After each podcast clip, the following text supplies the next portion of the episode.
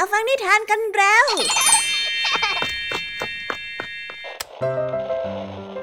คุณกำลังรับฟังไทย PBS Radio ต่อจากนี้ไปขอเชิญทุกท่าน รับฟังรายการ นิทานแสนสนุกสุดหันษาที่รังสรรค์มาเพื่อน้องๆ ในรายการ Kiss Out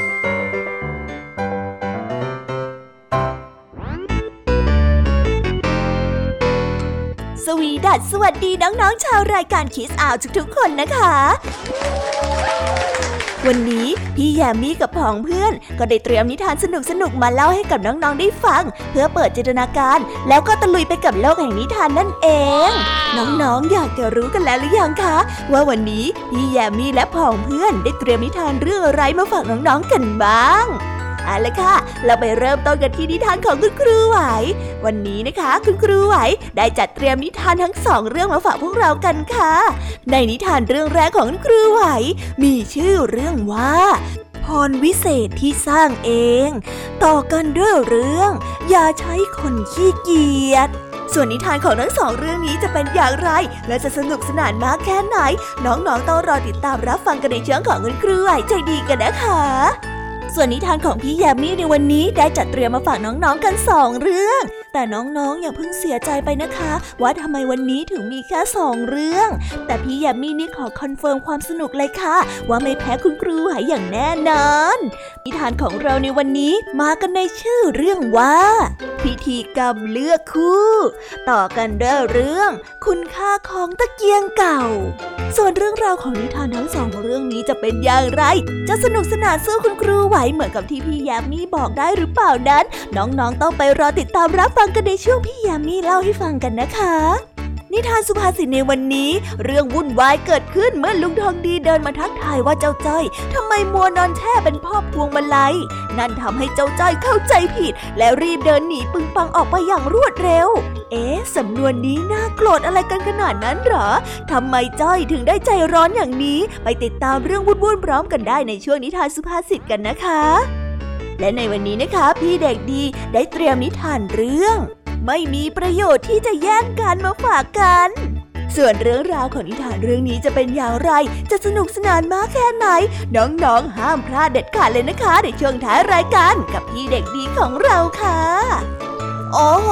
เป็นยังไงกันบ้างล่ะคะ แค่ได้ยินแค่ชื่อเรื่องนิทานก็น่าสนุกแล้วใช่ไหมล่ะคะเด็กๆ พี่ยามีก็ตื่นเต้นอยากจะฟังนิทานที่น้องๆ รอฟังอยู่ไม่ไหวแล้วล่ะค่ะ งั้นเอาเป็นว่าเราไปฟังนิทานทั้งหมดเลยดีกว่าไหมคะ งั้นถ้าน้องๆ พร้อมกันแล้ว เราไปพร้อมกันเลยดีกว่านะคะสามสองหนึ่งไปกันเลย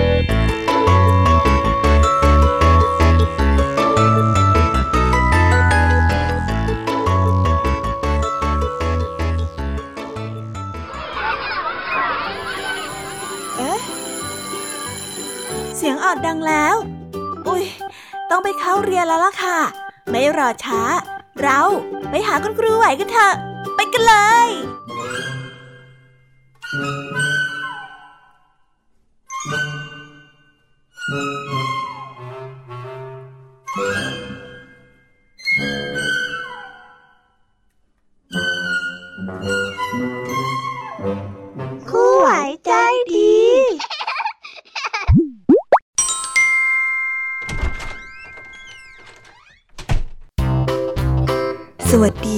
เด็กๆ วันนี้นะคะก็กลับมาพบกับคุณครูไหวกันอีกเช่นเคยค่ะ และแน่นอนนะคะ ว่ามาพบกับคุณครูไหวแบบนี้ ก็ต้องมาพบกับนิทานที่แสนสนุกด้วยกันทั้งสองเรื่อง และในวันนี้คุณครูไหวได้จัดเตรียมนิทานที่แฝงไปด้วยแง่คิดคติสอนใจมาฝากเด็กๆกันค่ะ และในนิทานเรื่องแรก ที่คุณครูไหวได้จัดเตรียมมาฝากกันนั้น มีชื่อเรื่องว่า รวิเศษที่สร้างเอง ส่วนเรื่องราวจะเป็นอย่างไร และจะสนุกสนานมากแค่ไหน เราไปติดตามรับฟังพร้อม ๆ กันได้เลยค่ะ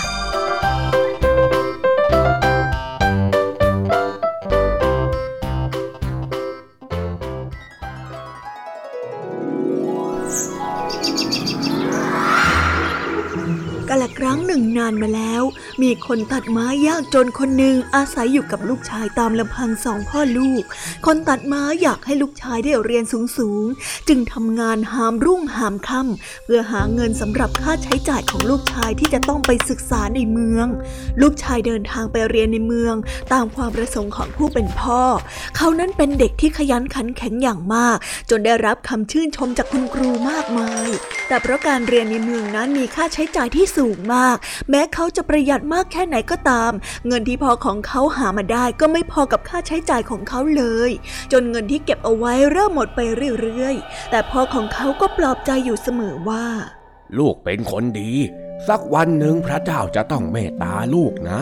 ผู้เป็นลูกชายไม่อยากจะเห็นพ่อเหนื่อยไปกว่านี้ เขาคิดที่จะช่วยพ่อแบ่งเบาภาระ เมื่อถึงวันหยุดเขาจึงขอตามพ่อไปช่วยตัดฟืน แต่ทว่าพ่อของเขามีขวานเพียงแค่เล่มเดียวเท่านั้น และไม่มีเงินมากพอที่จะซื้อขวานเล่มใหม่ได้ พ่อของเขาจึงไปขอยืมขวานจากเพื่อนบ้านมาให้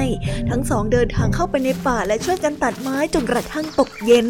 เมื่อเห็นว่าใกล้ค่ำแล้ว พ่อจึงได้ชักชวนลูกชายกลับบ้าน แต่ทว่าเด็กหนุ่มต้องการที่จะตัดไม้ต่อ เพราะกว่าจะถึงวันหยุดครั้งต่อไปก็อีกหลายวัน เขาจึงบอกให้พ่อกลับบ้านก่อน ส่วนเขาจะตัดไม้ต่ออีกสักต้นสองต้นแล้วค่อยตามไป เด็กหนุ่มเดินเข้าไปในป่าลึกจนกระทั่งพบกับต้นโอ๊กท่าทางน่าเกรงขามต้นหนึ่งช่วยด้วย ช่วยข้าด้วย ช่วยด้วยเด็กหนุ่มได้ยินเสียงแว่วออกมาจากที่หนึ่งในระแวกนั้น เขาจึงได้ถามว่า นั่นเสียงใครน่ะ แล้วแล้วเธออยู่ที่ไหน ฉันอยู่ใต้ต้นโอ๊ก ฉันอยู่ใต้ต้นโอ๊กแห่งนี้ไงล่ะ เมื่อเด็กหนุ่มตรงเข้าไป เขาก็ได้พบว่าเสียงที่เขาได้ยินนั้น อยู่ในขวดขนาดเท่ากำมือที่ฝังอยู่ใต้ดินครึ่งหนึ่งเท่านั้นเอง เด็กหนุ่มค่อยๆ บรรจงขุดดินรอบๆ ขวดนั้น และได้ยกขวดขึ้นมาอย่างช้าๆ จากนั้นก็เปิดฝาขวดออก ทันใดนั้นกลุ่มควันก็ได้พวยพุ่งออกมาจากปากขวด แล้วปรากฏร่างที่ใหญ่โตมโหฬารขึ้น ท่านได้ช่วยปลดปล่อยเราให้พ้นจากการถูกกักขัง เราจะมอบผ้าวิเศษให้กับท่าน หากท่านใช้ปลายผ้าชี้ไปยังของที่แตกหัก ของชิ้นนั้นจะประสานกลับคืนกันดังเดิม และถ้าหากว่าท่านใช้ผ้านี้ไปถูกับสิ่งใด สิ่งนั้นก็จะกลายเป็นเงินเป็นทองได้ในทันทีเลยละข้าขอบใจท่านมากเนาะกล่าวจบ ยักษ์ก็หายไปพร้อมกับกลุ่มควัน เด็กหนุ่มตกใจมากเมื่อตั้งสติได้เขาจึงนำผ้าผืนนั้นห่อขวานเอาไว้ และวิ่งตรงกลับไปที่บ้านเพื่อไปหาพ่อในทันที เมื่อไปถึงเขาได้เล่าเรื่องราวทั้งหมดที่เกิดขึ้นด้วยความตกใจ เมื่อพ่อได้ถามถึงผ้าผืนนั้น เขาจึงหยิบผ้าที่ห่อขวานเอาไว้ยื่นให้พ่อของเขา แต่ปรากฏว่าขวานที่ถูกผ้าห่อเอาไว้ได้กลายเป็นขวานเงินไปเสียแล้ว พ่อของเขาตกใจมาก เพราะว่าเป็นขวานที่ยืมมาจากเพื่อนบ้าน เมื่อขวานเป็นเช่นนั้นไปแล้วจะเอาไปคืนได้อย่างไร รุ่งขึ้นเด็กหนุ่มจึงได้นำขวานเงินนั้นไปขาย เขาได้ซื้อขวานมาสองเล่ม เล่มหนึ่งคืนให้กับเพื่อนบ้าน ส่วนอีกเล่มหนึ่งเป็นของเขาสำหรับช่วยพ่อไว้ตัดฟืน และยังมีเงินเหลืออีกมากมายสำหรับค่าเล่าเรียน ถึงแม้ว่าเขาจะได้เงินมามากมายจากการขายขวานเงิน แต่ทั้งสองพ่อลูกก็ยังออกไปตัดฟืนอยู่ไม่ขาด กระทั่งเด็กหนุ่มเรียนจบ เขาได้ใช้ความรู้ที่ได้ร่ำเรียนมารักษาชาวบ้านในระแวกนั้น จนกระทั่งเป็นหมอหนุ่มที่มีชื่อเสียงมากที่สุดในเมือง นับตั้งแต่นั้นเป็นต้นมาสองพ่อลูกก็ใช้ชีวิตอย่างมีสุขโดยที่ไม่เคยใช้ผ้าวิเศษแต่อย่างใดเลย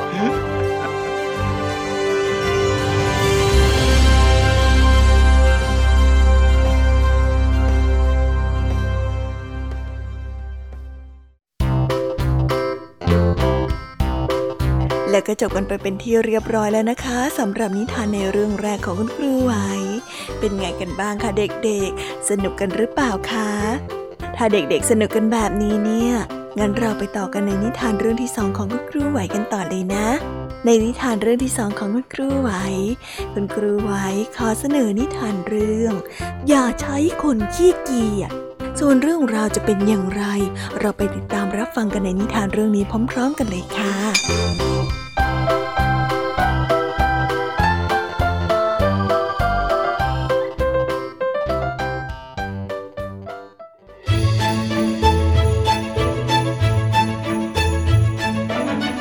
กละครั้งหนึ่งนานมาแล้วายคนหนึ่งมีภรรยาที่ขี้เกียจเป็นอย่างมาก แม้เขาจะรักภรรยาของเขามากแค่ไหนก็ตาม แต่ก็รับนิสัยที่ขี้เกียจที่คอยเอาแต่หลบเลี่ยงงานของภรรยาไม่ค่อยได้ เขาพยายามให้ภรรยาของเขาทำอะไรต่อมีอะไรมากมาย แต่นางก็ไม่เคยทำอะไรได้สำเร็จสักอย่างเดียว วันหนึ่งชายหนุ่มเห็นว่า งานปั่นได้นั้นเป็นงานที่ไม่ต้องใช้ความพยายามอะไรมากนัก เพียงแค่นั่งหมุนหลอดได้ไปเรื่อยๆ เท่านั้น แม้ว่าภรรยาของเขาจะขี้เกียจสักเพียงใดก็ตามแต่ก็น่าจะพอทำได้บ้าง เขาจึงได้มอบเครื่องปั่นได้ให้แก่ภรรยา แต่เพียงแค่การม้วนเส้นไหม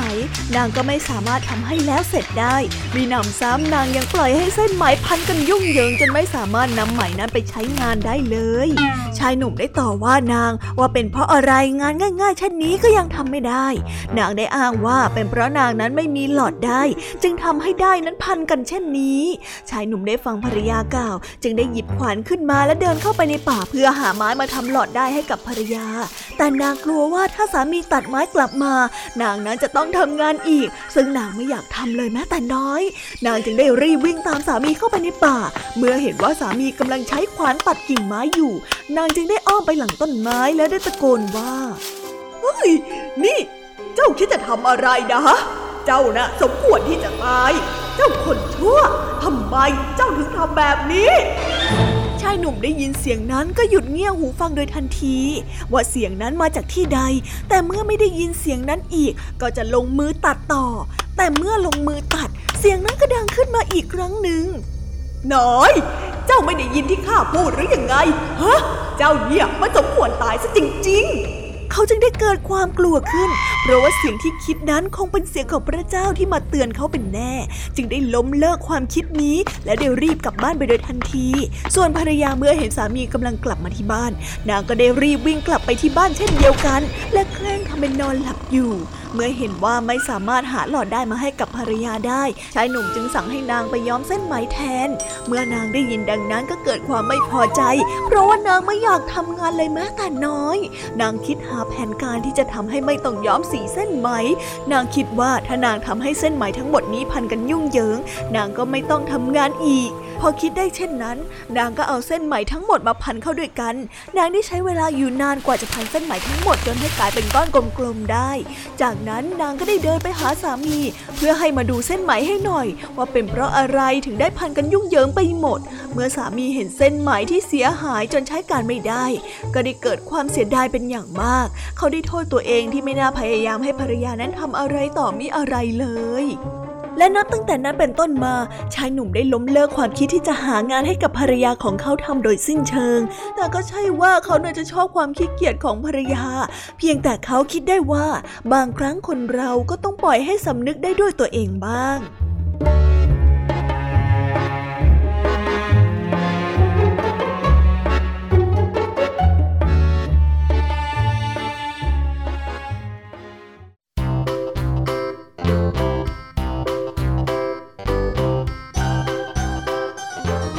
แล้วก็จบกันไปเป็นที่เรียบร้อยแล้วนะคะสำหรับนิทานทั้งสองเรื่องของคุณครูไหว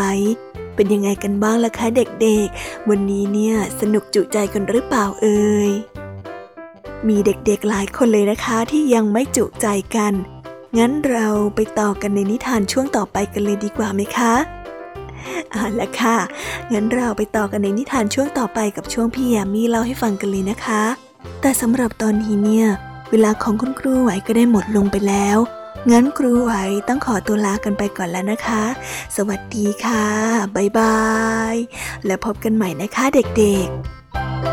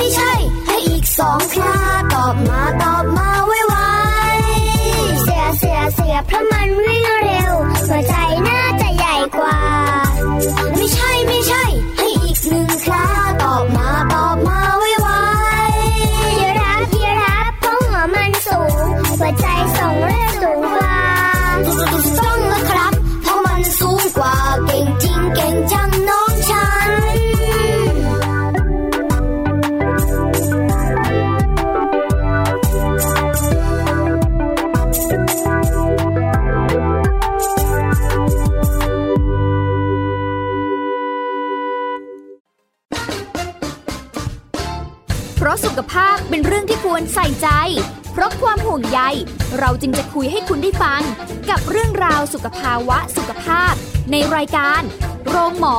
และโรงหมอสุดสัปดาห์ ทุกวัน 10นาฬิกาทางไทย PBS Digital Radio ฟังสดหรือย้อนหลังผ่านออนไลน์ www.thaipbsradio.com หรือแอปพลิเคชัน Thai PBS Radio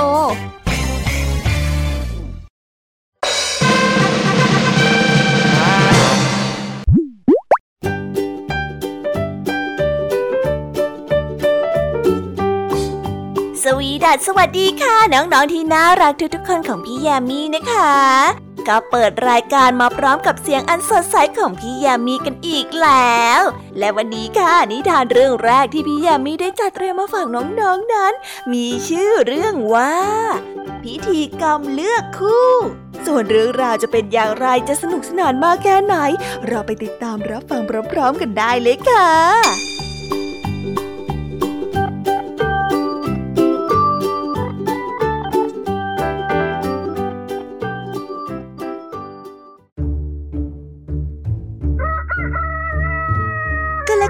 นึ่งนานมาแล้วณเนินเขาแห่งหนึ่ง ซึ่งเป็นสถานที่เร้นลับ ที่แห่งนี้เป็นเมืองเอล วันนี้เนินเขาที่เคยปิดตัวเองมาตลอด ได้เปิดออกเพื่อต้อนรับแขกที่เข้ามาร่วมงานฉลองที่ราชาเอลจัดขึ้น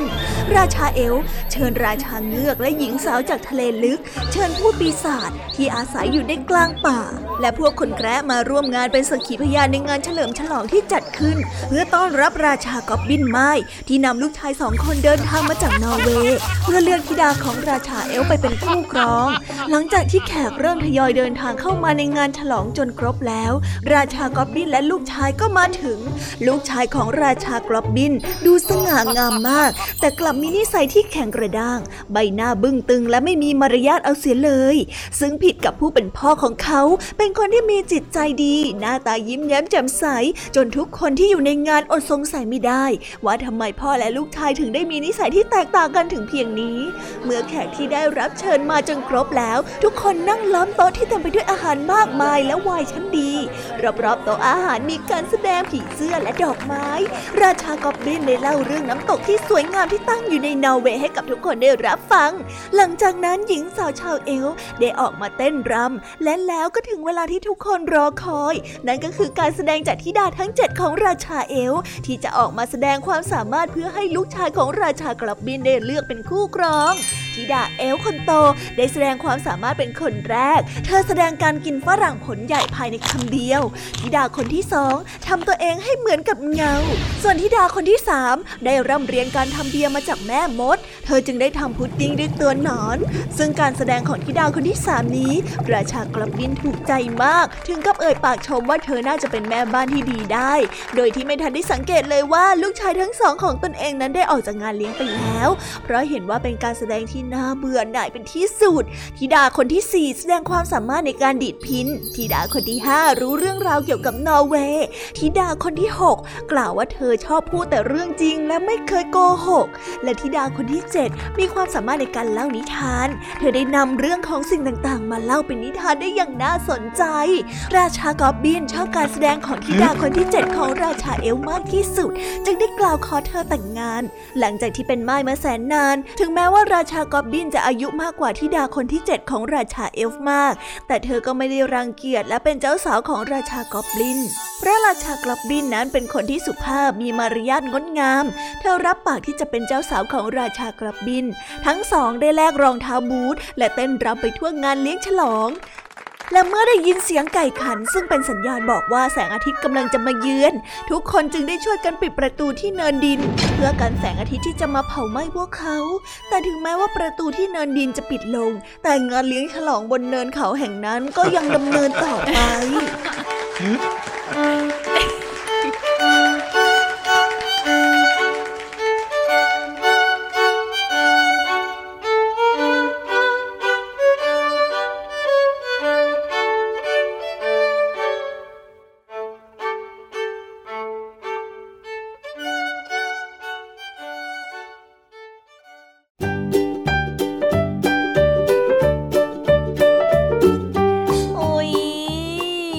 นิทานเรื่องแรกของพี่ยามีกันลงไปแล้วว่าเผอแป๊บแป๊บเดียวเอง แต่พี่ยามีรู้นะคะว่าน้องๆออย่างไม่จุใจกันอย่างแน่นอน พี่ยามีก็เลยเตรียมนิทานแนวเรื่องที่สองมาฝากเด็กๆกันค่ะ ในนิทานเรื่องที่สองนี้ มีชื่อเรื่องว่า คุณค่าของตะเกียงเก่าส่วนเรื่องราวจะเป็นอย่างไร และจะสนุกสนานมากแค่ไหน เราไปรับฟังพร้อม ๆ กันได้เลยค่ะ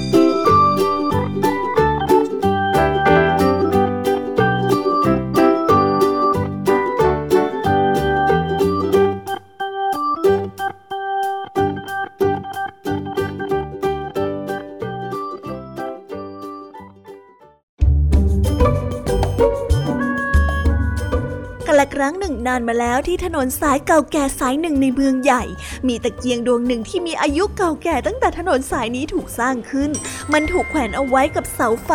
ที่มีอายุไม่น้อยกว่ามัน ตะเกียงเก่าๆได้ถูกจุดขึ้นในตอนเย็นโดยชายชราผู้หนึ่ง ชายชราผู้นี้เป็นรุ่นที่สองแล้วที่ทำหน้าที่จุดตะเกียง คนแรกก็คือพ่อของชายชรานั่นเอง วันนี้เป็นวันสุดท้ายแล้วนะ ที่เจ้าจะได้อยู่ทำหน้าที่ของเจ้า เพราะว่าที่ประชุมสภาน่ะ บอกว่าเจ้าน่ะเก่าเกินกว่าที่จะทำหน้าที่ได้แล้ว ชายชราได้พูดกับตะเกียงก่อนที่จะเดินไปจุดตะเกียงดวงอื่น ๆ ซึ่งเป็นตะเกียงที่ถูกนำมาเปลี่ยนใหม่แทนเพื่อนๆของมัน โดยที่มันไม่รู้ตัวเลยว่าตะเกียงดวงที่ถูกนำไปก่อนหน้านี้ มีชะตากรรมเป็นเช่นใด ตะเกียงเก่าๆได้เริ่มคิดถึงวันรุ่งขึ้นที่จะมาถึงด้วยความวิตก เพราะมันไม่รู้ว่ามันยังจะคงเป็นตะเกียงเช่นเดิมอยู่อีกหรือไม่ หรือว่าจะถูกนำไปหลอมเป็นข้าวของเครื่องใช้ชนิดอื่น ๆ คืนนั้นตะเกียงฝันว่ามันถูกเอาไปหลอมเป็นเชิงเทียนที่สวยงาม มันตั้งอยู่บนโต๊ะอาหารโดยมีเทียนขี้ผึ้งชั้นดีปักอยู่บนตัวของมัน บ้านหลังนี้เป็นบ้านของนักกวีที่กำลังเขียนเรื่องราวต่าง ๆ เป็นบทกวีที่ไพเราะอย่างมีความสุขทุก ๆ วัน เมื่อมันตื่นขึ้นมามันก็ไม่กลัวอะไรอีกแล้ว ว่าจะเกิดอะไรขึ้นกับตัวมันหลังจากนี้ แต่สิ่งที่มันคิดอยู่ในใจก็คือมันอยากที่จะเป็นเชิงเทียนเหมือนที่ฝันเอาไว้เมื่อคืนที่ผ่านมา บ่ายแก่ๆ ชายชรามาหามันก่อนเวลาเช่นทุกวัน ชายชราได้ปลดตะเกียงออกจากเสาไม้เก่าๆ แล้วเปลี่ยนตะเกียงดวงใหม่มาแทนที่ชายชราได้พาตะเกียงเข้าไปยังสภาของเมืองแห่งนั้น ตะเกียงได้เข้าไปในสภาที่มีผู้ทรงคุณวุฒินั่งล้อมรอบ โดยตัวของมันวางอยู่บนโต๊ะกลางห้อง ข้าผูกพันกับตะเกียงดวงนี้มาก มันทำหน้าที่ของตนเองเสมอมาอย่างยาวนานโดยไม่ได้บกพร่อง การที่จะทำลายมันเหมือนตะเกียงดวงเก่าๆดวงอื่นที่ผ่านมาจึงไม่สมควร ตะเกียงดวงนี้เนี่ยเป็นดวงสุดท้าย มันจึงเหมือนเป็นตัวแทนของเรื่องราวต่างๆ ที่ผ่านมาสำหรับถนนสายเก่า เมื่อมันหมดหน้าที่ของมันแล้วข้าขอนำมันไปเก็บรักษาไว้ได้หรือไม่ ชายชราผู้ที่มีหน้าที่จุดตะเกียงบนถนนสายเก่า ได้กล่าวกลางที่ประชุมสภา และเขายังได้รับตะเกียงดวงนั้นสมความตั้งใจ ชายชราได้ใช้ผ้าห่อตะเกียงอย่างทนุถนอม เพื่อนำไปวางไว้ที่บ้านของตนเอง เขาได้แขวนมันไว้ตรงประตูบ้าน นับตั้งแต่นั้น ตะเกียงก็มีหน้าที่ต้อนรับชายชราเป็นคนแรก เมื่อกลับมาจากที่ทำงาน เมื่อถึงวันเกิดของชายชราที่มีหน้าที่จุดตะเกียงภรรยาของชายชราก็ได้เปลี่ยนน้ำมันในตะเกียงใหม่และทำความสะอาดมันเป็นอย่างดีทุกวัน เพื่อมอบให้เป็นของขวัญแก่ชายชรา หญิงชราได้จุดตะเกียงหลังจากที่ชายชราออกไปทำหน้าที่ของตนเอง แสงตะเกียงในวันนี้สดใสกว่าทุกครั้ง ตะเกียงคิดว่าถึงแม้ว่ามันจะเก่าสักแค่ไหนก็ตาม หากแต่มันยังคงทำหน้าที่ของมันอย่างตั้งใจ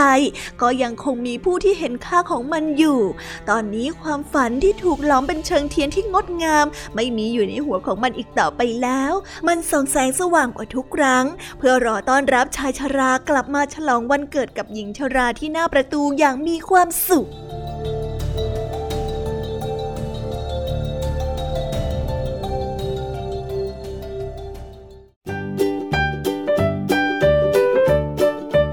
ว้าวว้าวว้า จบกันไปเป็นที่เรียบร้อยแล้วนะคะสำหรับนิทานของพี่ยามีเป็นไงกันบ้างคะเด็กๆ ได้ข้อคิดหรือว่าคติสอนใจอะไรกันไปบ้าง อย่าลืมนำไปเล่าให้กับเพื่อนๆที่โรงเรียนได้รับฟังกันด้วยนะคะ แต่สำหรับตอนนี้เนี่ยเวลาของช่วงพี่ยามีเล่าให้ฟังก็หมดลงไปแล้วล่ะค่ะ พี่ยามีก็ต้องขอส่งต่อน้องๆ ให้ไปพบกับลุงทองดีแล้วก็เจ้าจ้อยในช่วงต่อไปกันเลย เพราะว่าตอนนี้เนี่ยลุงทองดีกับเจ้าจ้อยอะบอกว่าให้ส่งน้องๆมาในช่วงต่อไปเร็ว อยากจะเล่านิทานจะแย่แล้วเอาละค่ะงั้นพี่ยามีต้องขอตัวลากันไปก่อนแล้วนะคะ เดี๋ยวกลับมาพบกันใหม่บ๊ายบายไปหาลุงทองดีกับเจ้าจอยกันเลยค่ะ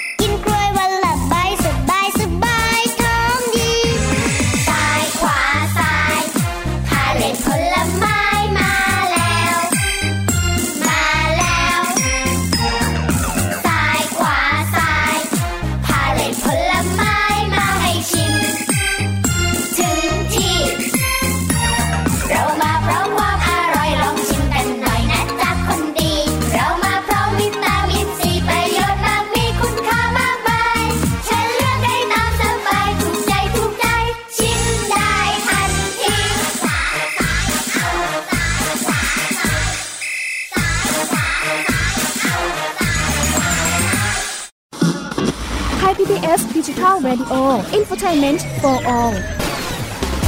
สถานีที่คุณได้ทั้งสาระและความบันเทิง บนขึ้นระบบดิจิทัล ทุกวัน 6 โมงเช้าถึง 3 ทุ่ม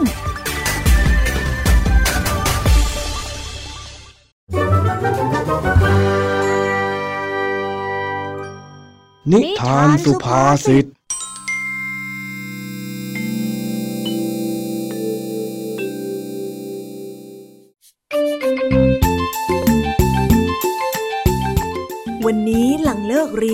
จ้าจ้อยมานอนทอดอารมณ์สบายใจ เปิดวิทยุฟังเพลงอยู่เปลหน้าบ้าน พร้อมกับกำลังกินขนมอย่างอร็ดอร่อย ลุงทองดีเดินผ่านมาเห็นจึงเข้าไปทักทายตามประษา อ้าวอ้าวไอ้จ้อย แม้จิตใจสุนทรีจังนะเองเนี่ย นอนสบายใจเฉิบเชียวแหมมันก็ต้องมีบ้างสิลุง คนเราเนี่ยก็ต้องมีมุมผ่อนคลายกันบ้าง เออ แล้วนี่แม่เองไปไหนล่ะฮะ ข้าไม่เห็นมาตั้งแต่เช้าแล้วเนี่ย อ๋อแม่ไปทำนานะจ๊ะ เห็นบอกว่ามีต้นหญ้าขึ้นเยอะ ก็เลยจะออกไปถอนหญ้าอะไรอย่างนี้นะจ๊ะ อ้าว แล้วเองไม่คิดจะไปช่วยแม่เองหรอกเหรออืมก็คิดนะจ๊ะ แต่ว่าคิดไปคิดมาแล้วจ้อยไปเดี๋ยวก็ทำแม่ปวดหัวเปล่าๆจ้อยก็เลยนอนเล่นรอดีกว่าอะ ดูสินะดูมันพูดเข้าทำไมไปคิดว่าตัวเองเป็นเรื่องน่าปวดหัวขนาดนั้นเล่า หรือว่าไม่จริงล่ะลุง ลุงทองดีก็คิดเหมือนกันนั่นแหละ ใช่ไหมจ๊ะ เออ อันนี้เนี่ยข้าก็ไม่ค่อยจะกล้าเถียงสักเท่าไหรแฮะ น่ะ ดูสิขนาดลุงทองดียังบอกว่าจอยน่าปวดหัวเลยอะแล้วอย่างนี้จอยจะไปทำไมกัน โอ้ยข้าก็แซวเล่นนะไม่ได้หมายความจริงจังอะไรขนาดนั้นสักหน่อยนะ ไม่ต้องเลยทั้งลุงทองดี ทั้งแม่ พอจอยไปไหนมาไหนด้วยทีไรก็จะบอกว่าชอบสร้างเรื่องปวดหัวอ้าวงอนไปซะแล้วนั่น มันก็มีบ้างตามประษาเด็กนั่นแหละนะ ผู้ใหญ่เขาพูดก็เพราะความเอ็นดูทั้งนั้น ไม่ได้พูดเพราะว่ารำคาญสักหน่อยหนึงเหรอจ๊ะก็ใช่ละสิไปไปไปเดินเที่ยวดูที่นาเองให้แม่เองชื่นใจกันสักหน่อยเถอะไปไม่ช่วยก็ไม่เห็นจะเป็นอะไร ดีกว่ามานอนเฉยๆเป็นพ่อพวงมาลัยแบบนี้ พ่อพวงมาลัยอะไรนะลุง ลุงพูดอะไรนะจอยฟังไม่ถนัด พ่อพวงมาลัยน่ะ แล้วพ่อพวงมาลัยน่ะคืออะไรล่ะจ๊ะลุง พ่อพวงมาลัยเนี่ยเป็นสำนวนไทยที่หมายถึง ชายที่ปล่อยชีวิตตามสบาย ไม่ยอมตั้งตัว หรือว่าทำงานเป็นหลักเป็นฐาน นิยมใช้ในกรณีที่แซวกันอย่างไม่เป็นทางการยังไงล่ะโอ้ นี่ไงนี่ไง ลุงกำลังจะว่าจอยอีกแล้วนะเนี่ย นี่ไอ้จ้อย ก็ข้าบอกว่าข้าไม่ได้ว่าเองไงข้าแค่เปรียบเทียบกับสำนวนเฉยแต่สำนวนมันก็มีความหมายว่าจอยไม่ทำอะไรนี่นาๆเฮ้ยข้าจะพูดกับเองยังไงดีเนี่ย ก็ข้าบอกแล้วว่าข้าแค่แซวเองข้าไม่ได้หมายความอย่างนั้นสักหน่อย ไม่ต้องเลยคอยดูเลยนะลุงทองดี เดี๋ยวจอยจะไม่นอนเฉยๆแล้วก็จะทำอะไรเป็นชิ้นเป็นอันให้ดูอ้าวอ้าวโกรธกันว่าใหญ่เลยทีนี้อะโน่นแม่เองเดินมาโน่นแล้วไม่ต้องเถียงกันแล้ว เอาเอาสองลุงหลานทะเลาะอะไรกันฮะ เสียงดังไปถึงหน้าบ้านโน่นน่ะ ก็ไอ้จ้อยมันเข้าใจผิดที่ข้าพูดแต่สิ ดูมันปึงปังไปหมดเนี่ย ไม่ต้องเลยลุงทองดีนั่นแหละ พูดไม่ถูกอ่าอ่าอ่าใจเย็นๆ พี่ทองดีก็ใจเย็น เองก็ใจเย็นๆสิ ไหนมีอะไรว่ามาสิพ่อพวงมาลัยของแม่น่ะแม่ก็ว่าจอยเป็นพวงมาลัยอีกแล้วอะอื้อ เออ ดูสินะเห็นไหมข้าก็พูดกับมันแบบนี้แต่มันก็โกรธข้าเนี่ย ไม่ต้องเลย ทั้งลุงทั้งแม่เลยอื้อจอยงอนแล้วอ้าวไปแล้วนั่น นี่ฉันพูดอะไรผิดเหรอจ๊ะพี่ทองดี อืม ก็ไม่มีอะไรผิดหรอกเดี๋ยวอารมณ์ดีก็คงกลับมาเองนั่นแหละมั้งคอยดูคอยดูคอยดูเถอะนะเฮ้ย เอาละสิคะ เจ้าจ้อยเดินไปไหนละเนี่ย แล้วดันเผลอเข้าใจผิดหงุดหงิดซะขนาดนั้น เจ้าจ้อยจะทำอะไรกันต่อแน่นะ มาติดตามเอาใจช่วยพร้อมกันในครั้งหน้าได้เลยค่ะ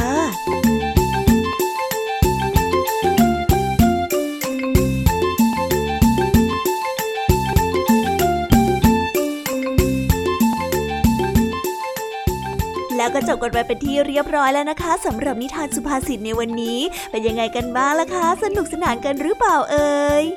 นิทานสุภาษิตจบกันไปแล้ว แต่เราก็ยังมีนิทานเด็กดีมารอน้องๆอยู่ในช่วงท้ายรายการนะคะ งั้นเราไม่รอช้าไปฟังนิทานเด็กดีกันเลยค่ะ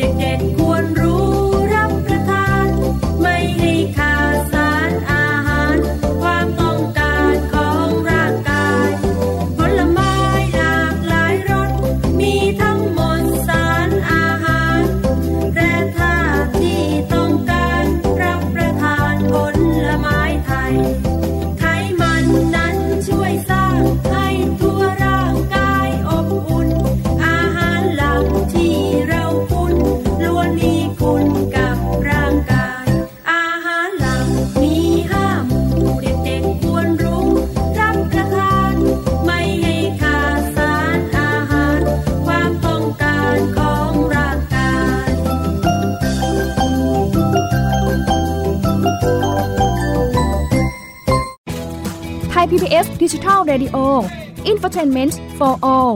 สถานีวิทยุดิจิทัล จากไทย PBS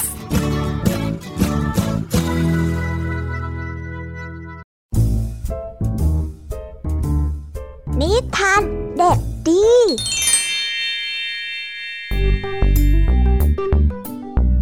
สวัสดีครับน้องๆ วันนี้ก็กลับมาพบกับพี่เด็กดีกันอีกแล้ว น่นอนว่ามาพบกับพี่เด็กดีแบบนี้ ก็ต้องกลับมาพบกับนิทานที่แสนสนุกกันในช่วงท้ายรายการ และวันนี้นะครับ พี่เด็กดีก็ได้เตรียมนิทานเรื่อง ไม่มีประโยชน์ที่จะแย่งกันมาฝากกัน ส่วนเรื่องราวจะเป็นอย่างไร ถ้าน้องๆออยากจะรู้กันแล้ว งั้นเราไปติดตามรับฟังกันได้เลยครับ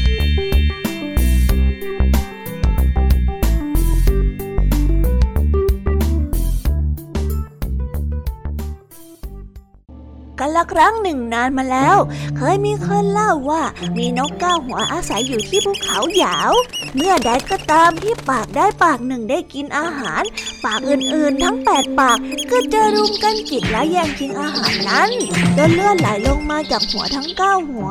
ผลสุดท้ายปรากฏว่าไม่มีปากใดได้กินอาหาร และทั้งเก้าหัวก็ต่างต้องทุกข์ทนทรมานจากบาดแผล เป็ดป่าตัวหนึ่งบินมาเหนือภูเขาลูกนั้นและเห็นเหตุการณ์ดังกล่าว จึงได้บินลงมาดูการต่อสู้ เมื่อเห็นว่าหัวทั้งเก้าหัวของนกตัวนั้นได้รับบาดเจ็บ มันจึงพูดกับหัวเหล่านั้นว่าอาหารที่เก้าปากของเก้าหัวกินลงไปไม่ได้ลงไปในท้องเดียวกันหรือฮะเหตุใดพวกเจ้า จึงมัวมาต่อสู้แล้วก็แย่งกันกินอาหารกันอยู่แบบนี้ล่ะพอพูดจบ เป็ดป่าก็ได้จากไป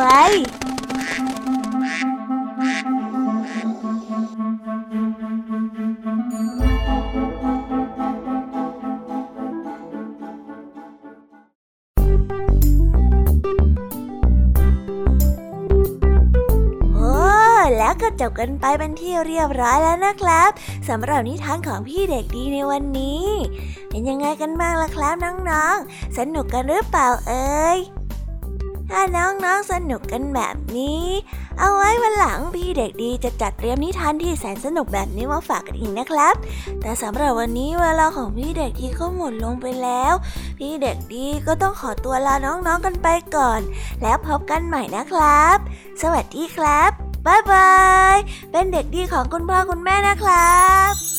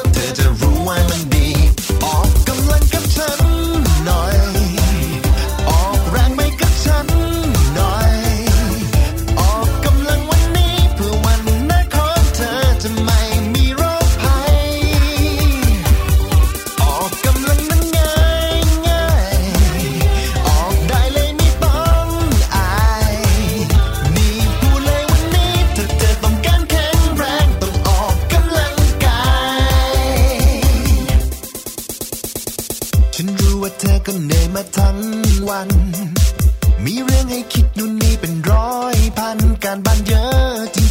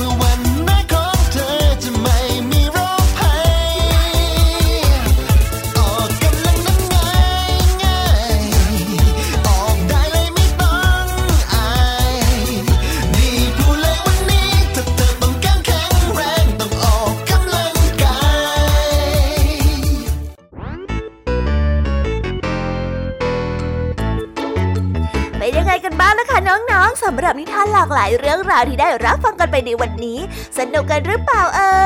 ยหลากหลายเรื่องราวที่ได้นำมาเนี่ย บางเรื่องก็ให้ข้อคิดสะกิดใจ บางเรื่องก็ให้ความสนุกสนานเพลิดเพลิน แล้วแต่ว่าน้องๆเนี่ยจะเห็นความสนุกสนานในแง่มุมไหนกันบ้าง ส่วนพี่ยามีแล้วก็พ่องเพื่อนเนี่ยก็มีหน้าที่ในการนำนิทานมาส่องตรงถึงน้องๆแค่นั้นเองล่ะค่ะ แล้ววันนี้นะคะ เราก็ฟังนิทานกันมาจนถึงเวลาที่กำลังจะหมดลงอีกแล้วอ๋ะหอยใครที่ฟังไม่ทันเนี่ย หรือว่าฟังไม่ครบ ก็สามารถไปย้อนรับฟังได้ที่เว็บไซต์ไทย PBS Radio หรือที่แอปพลิเคชันไทย PBS Radio ได้นะถึงเวลาที่จะต้องกล่าวคำลาแล้วล่ะค่ะ พี่ยามีต้องคิดถึงน้องๆออีก แน่เลย แต่ไม่ต้องห่วงนะคะน้องๆ พี่ยามีเนี่ยขอสัญญาเลยว่า จะกลับมาพบกันใหม่พร้อมกับนิทานที่แสนสนุกแบบนี้กันอีกแน่นอนค่ะน้องๆ อย่าลืมนำข้อคิดดีๆ ที่ได้จากการรับฟังนิทานที่แสนสนุกของคุณครูไหว พี่ยามีลุงทองดีและก็จ้าจ้อย และก็นิทานจากพี่เด็กดีในวันนี้ไปใช้กันด้วยนะคะเด็กๆ เอาไว้พบกันใหม่ในวันพรุ่งนี้นะสำหรับวันนี้พี่ยามีต้องขอตัวลากันไปก่อนแล้วล่ะค่ะ สวัสดีค่ะบายบายนะคะน้องๆ และพบกันใหม่ค่ะ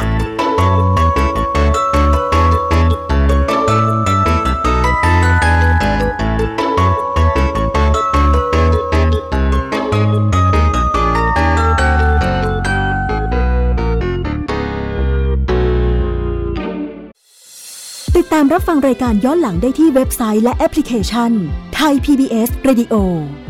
ไทย PBS ดิจิทัล Radio วิทยุข่าวสารสาระ เพื่อสาธารณะและสังคม